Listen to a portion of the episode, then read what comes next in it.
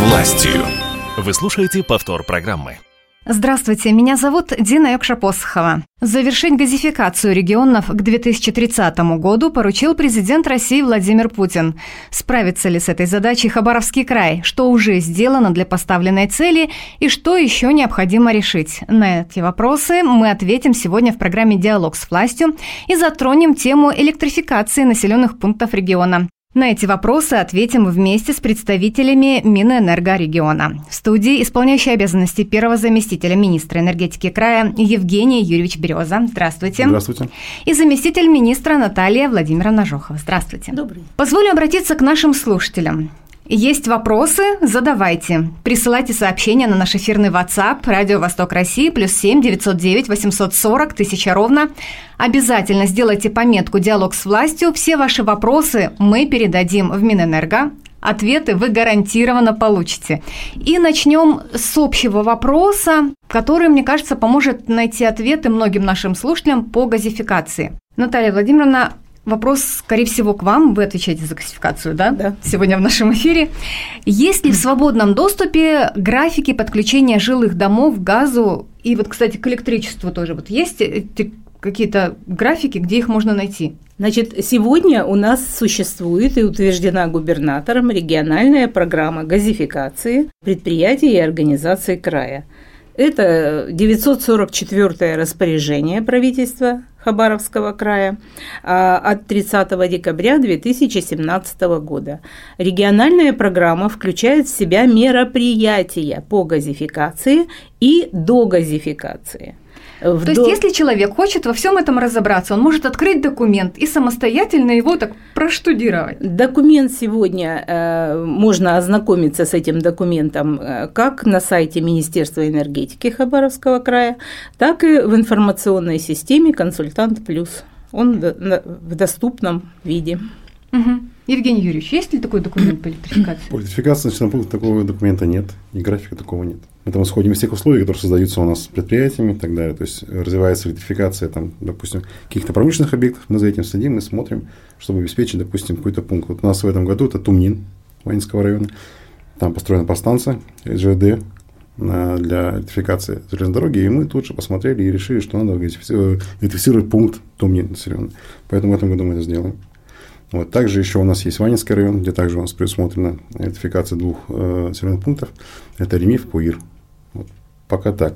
Ну и дальше это развивается. Смотрим. Сейчас мы смотрим еще районами Принципенко. Тоже там, скорее всего, решим вопрос. По времени тоже сказать трудно очень, потому что мероприятия то есть, длительные, затратные. Поэтому здесь надо подождать. То есть это... Я бы не хотела сказать, что это закрытая информация. Это, нет, то есть, нет. Вопросы, которые решаются... Текущим порядком. Вот, текущим порядком. Очень красиво сказано. Да. В текущем порядке. Да. Но люди, которые живут в этих населенных пунктах, они об этом знают. Ну да, мы пытаемся это дело, конечно, донести до них. Они это все знают. Все это доносится не администрациями районов, пунктов все равно. Поэтому все это должно быть. Угу. Вот теперь давайте...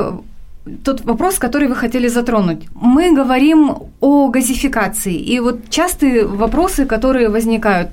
Социальная газификация, догазификация, газификация. Вот прежде чем мы начнем на вопросы все отвечать, которые пришли в управление, я хочу, вот, чтобы мы с терминами разобрались. Давайте попробуем с этого начать. Ну, программа социальной газификации по поручению президента Российской Федерации в крае и вообще в регионах Российской Федерации стартовала с июля 2021 года. Соответственно, в нормативно-правовую базу внесены были изменения, в том числе в закон о газоснабжении в Российской Федерации. И понятие «социальная газификация» или «догазификация», оно, это синонимы? Они как синонимы идут.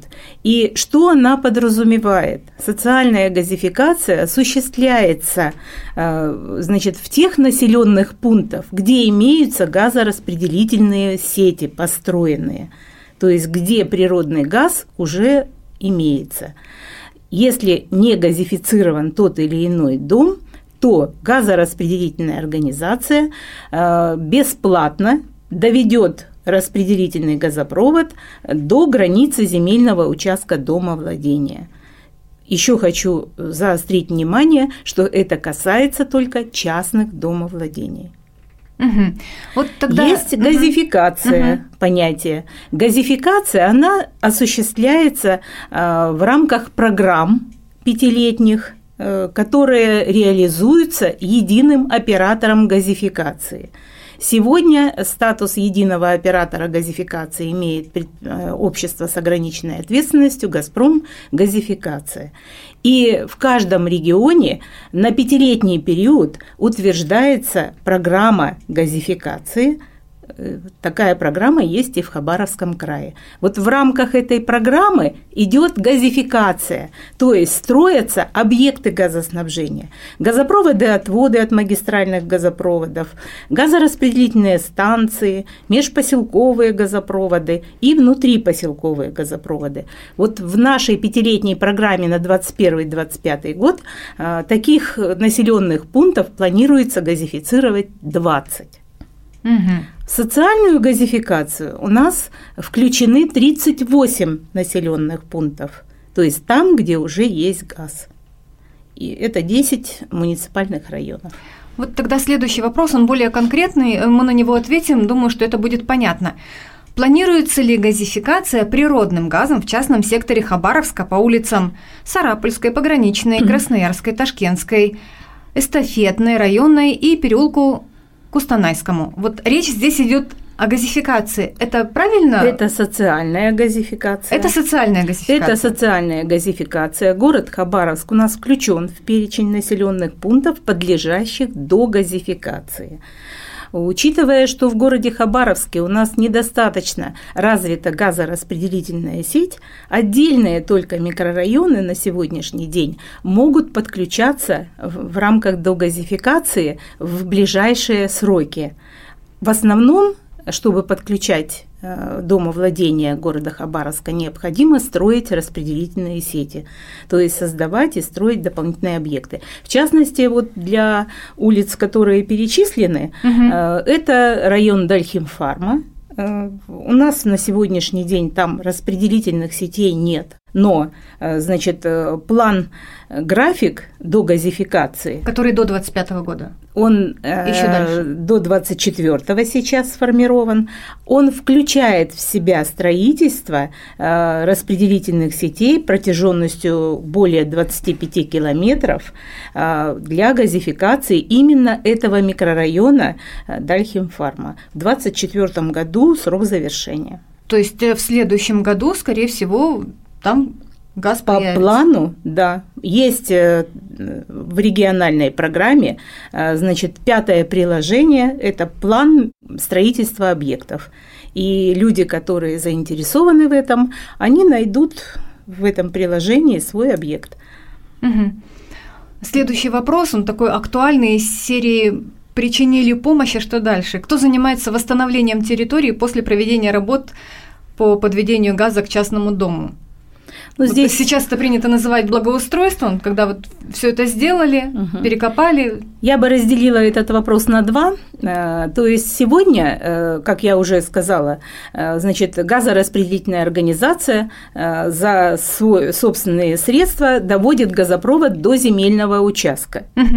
Значит, в рамках этих работ благоустройство, конечно, осуществляет газораспределительная организация, и эти работы, они при проектировании в обязательном порядке предусматриваются и осмечиваются. То есть есть средства на восстановление благоустройства, но и работы производятся, конечно, после завершения всего строительства. То есть есть люди, которые обращаются сегодня, допустим, вот мы в овощесовхозе ведем работы, газораспределительная организация строит газопроводы. Вот подвели к какому-то дому, они уже пишут и жалуются, кто нам восстановит благоустройство. Когда объект завершается весь, строительство, тогда восстанавливается благоустройство. И вторая часть вопроса – это работы, которые осуществляет собственник за счет своих средств. Это которые уже внутри. Это внутри, да. То есть там тоже есть наружный газопровод до дома, от забора дома до дома. То есть он может быть разной протяженности в зависимости от того, на каком расстоянии находится жилой дом от границы земельного участка. Но здесь уже договор заключает собственник какой-то подрядной организации. И типовая форма договора, она предусматривает ответственность сторон и в том числе благоустройство территории. То есть в этом случае нужно внимательно читать договор, конечно, и можно вписывать какие-то пункты или обращать внимание на это. Вот мы поговорили в самом начале про социальную газификацию, но, видимо, этот вопрос настолько актуальный, что люди не могут в нем разобраться. Вот вопрос такой. Что такое программа социальной газификации? Есть ли она в нашем крае? Мы уже выяснили, что она есть. На каких условиях ей можно воспользоваться? Есть какие-то особые условия или нет? Особенными условиями является только одно – наличие в населенном пункте газораспределительных сетей. Вот на сегодняшний день. Если населенный пункт газифицирован, значит, догазификация в нем будет осуществляться в ближайшие сроки, но хочу обязательно уточнить, что никто не придет просто так к человеку подключать газ. В обязательном порядке должна быть подана заявка на подключение технологическое присоединение. Это определено правилами подключения в рамках догазификации. Есть типовая форма заявки. При этом обязательным условием является наличие правоустанавливающих документов на объект капитального строительства, то есть сам дом, и на земельный участок. Заявку, пожалуйста, можно подавать. А ведется какая-то разъяснительная работа, к людям приходят или люди должны быть сами заинтересованы? Главы администрации ведут информационную работу, и мы, в принципе, не раз уже выступали и на телевидении, и рассказывали, каким образом, где, куда можно подать заявку. Могу, в принципе, озвучить. Заявку сегодня есть, как говорится, разные способы подачи ее. Да, еще хотела сказать, что правила утверждены подключения, утверждены постановлением правительства Российской Федерации 1547 от 13 сентября 2021 года. Точно так же эти правила можно найти в любом открытом доступе. Заявку сегодня можно направить на имя единого оператора газификации по телефону 8 800 101 2004. Или регионального оператора газификации по телефону 8 800 744 99. Кроме этого, заявку можно подать лично в едином центре оказания услуг «Газпромгазораспределение Дальний Восток» или через многофункциональный центр. Следующий вопрос, он достаточно любопытный мне показался. Попробуем на него ответить тоже. Куда нужно обращаться с жалобой, если не подключили газ в установленные сроки? Я-то вот знаю. Я хочу сказать и подчеркнуть на сегодняшний день, что, значит, Гражданский кодекс оговаривает условия заключения договора. На сегодняшний день договор на подключение в рамках догазификации заключается между двух сторон. Первая сторона – это собственник частного дома владения, и вторая сторона – это «Газпром» газораспределение Дальний Восток, представитель единого оператора газификации. Другой стороны в договоре нет. Учитывая сегодня нормы существующего законодательства и в договоре прописано, как решаются споры по договору, значит, можно обращаться в судебном порядке об отсутствии исполнения в установленные сроки договора. Кроме этого, у нас на сегодняшний день, значит, наше региональное управление Федеральной антимонопольной службы рассматривает также обращения граждан о несоблюдении сроков исполнения договоров. Такие ситуации встречаются, но вот здесь да, я понимаю, конечно, что еще пока сроки есть и время есть. Встречаются, да? Да, конечно, конечно. И ФАС сегодня вынес не одно решение о наказании газораспределительной организации за неисполнение договора. Но что мы сегодня видим, вообще наблюдаем? Значит, если договор как бы не исполнен в срок, то газораспределительная организация, значит, подписывает дополнительное соглашение. Это дополнительное соглашение, оно предусмотрено правилами. Дополнительное соглашение тоже между владельцем участка? Опять-таки между собственником и газораспределительной организацией. И переносит сроки. И собственник это подписывает. Тогда уже, извините. То есть нужно быть достаточно внимательным, чтобы не соглашаться на это? Или как? Каким образом тогда человеку поступить, если откладывают? Значит, если мы переносим срок, подпишите документ. Если дополнительное соглашение с переносом сроков, собственник не намерен подписывать, то, пожалуйста, обращаться в ФАС. Я напомню, что в студии у нас представители Минэнерго края Евгения Берёза и Наталья Жохова. Мы газификацию достаточно широко обсудили. И если еще вопросы у вас остались, то на наш WhatsApp +7 909 840 000 ровно с пометкой «Диалог с властью» обязательно присылайте вопросы. Мы их передадим в министерство, ответы вы получите. А теперь перейдем, наверное, к вопросам электрификации. Как это правильно? Так это звучит? Да. Именно так? Что делается в крае для укрепления энергобезопасности? Вот так красиво скажу. В крае делается, да многое делается. Прежде всего, это, конечно, программы предприятий. Это ремонтные программы, которые годовые, да, и инвестиционные программы. В их программах заложены мероприятия по ремонту оборудования, реконструкции, замены и так далее. То есть, вот на сегодняшний день у нас на год в ДГК, это генерирующая компания наша, СТЭЦ, было заложено порядка 4,5 миллиардов рублей на замену оборудования. Замену порядка 250 единиц оборудования. Мелко, большое и так далее. Вот это все и является именно вкладом в эту энергобезопасность, которая есть. Плюс, конечно, есть программы, в рамках которых строятся новые объекты, реконструируются старые. То есть, это у нас новая ТЭЦ, которая будет у нас ТЭЦ-4. Это Хабаровск. Да, Хабаровск. Она ведется в 2027 году. Новая газовая станция. Вот это развитие у нас тех же восточного полигона, РЖД, электрификация железной дороги на участке Волчаевка-2, Комсомольск, Саванина. Это все будет продолжаться до 28-29 годов. Поэтому здесь мероприятия есть. Они энергозатратные, да, но они есть, они финансируются, реализуются. Что касается, допустим, краевого центра, то практически, наверное, таких масштабных отключений, аварий мы не помним за последние годы. Конечно. Или настолько быстро и эффективно работают люди, что мы их не замечаем. Быстро и эффективно устраняют, конечно, все эти повреждения. Нет, есть, конечно, большие аварии, но минимизируется эффект от них. То есть, это все дело сокращается. А конечно, вот в небольших населенных пунктах мы слышим, и вот там, наверное, сложнее, да, все? Там, да, сложнее, тем более те, которые, допустим, конечные на каком-то, да, допустим, проводе, грубо говоря, так объяснить можно. Это Устанайский район, еще другие центры есть. Там, да, это сложнее, там это все, конечно, нужно развивать более массивно. Тоже это затратно, но все равно энергокомпании это дело знают, следят за этим. Евгений Юрьевич, вот в последнее время говорят, что мы развиваем Дальний Восток, мы развиваем Хабаровский край, что сюда будут приходить новые предприятия, что мы хотим развивать и промышленность, и говорим, что вот у нас будет и электричество. Еще больше. Нам сейчас не хватает уже того электричества, которое есть в крае. Это такие большие планы? На сколько лет все это рассчитано? Планы такие, да, это планы. Как правило, у нас есть программа развития энергетики края, она прорабатывается на 5 лет ежегодно. Сейчас системный оператор Российской Федерации разрабатывает программу на 2024-2029 год. Там предусмотрено в том числе и строительство новых станций. Не строительство, а реконструкция новых станций, расширение их. Это Комсомольская, это ТЭЦ-3, ТЭЦ-2, ТЭЦ-4, та же самая. Поэтому это все тоже видим, знаем, следим, развиваем.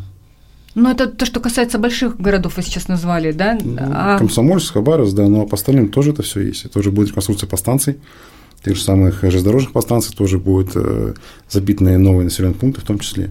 Вот, поэтому здесь тоже все прорабатывается. И следующий вопрос, это, наверное, для тех, кто в тренде и уже пересел на автомобили будущего. Планируется ли увеличение количества розеток для зарядки электрических автомобилей, в Хабаровске в частности? Да, планируется. У нас планируется в ближайший год-два, наверное, установка новых 5 станций. Это крупные торговые центры. Это у нас Горизонт, торговый центр, Мирекс, Эвер, Южный парк. Так, примерно.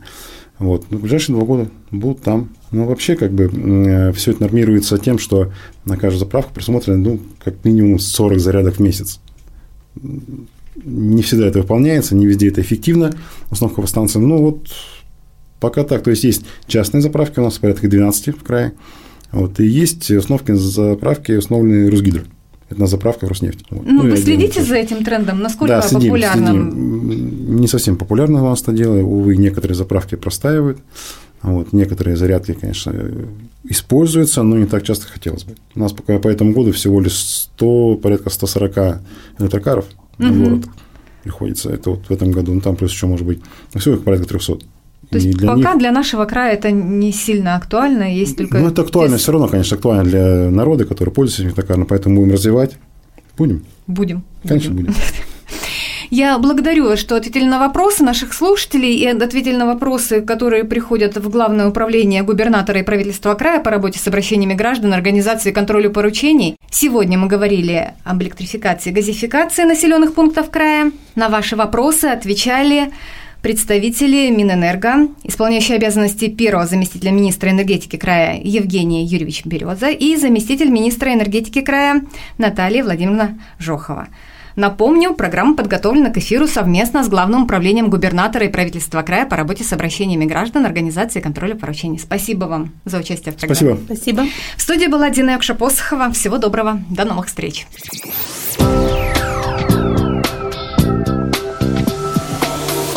Диалог с властью.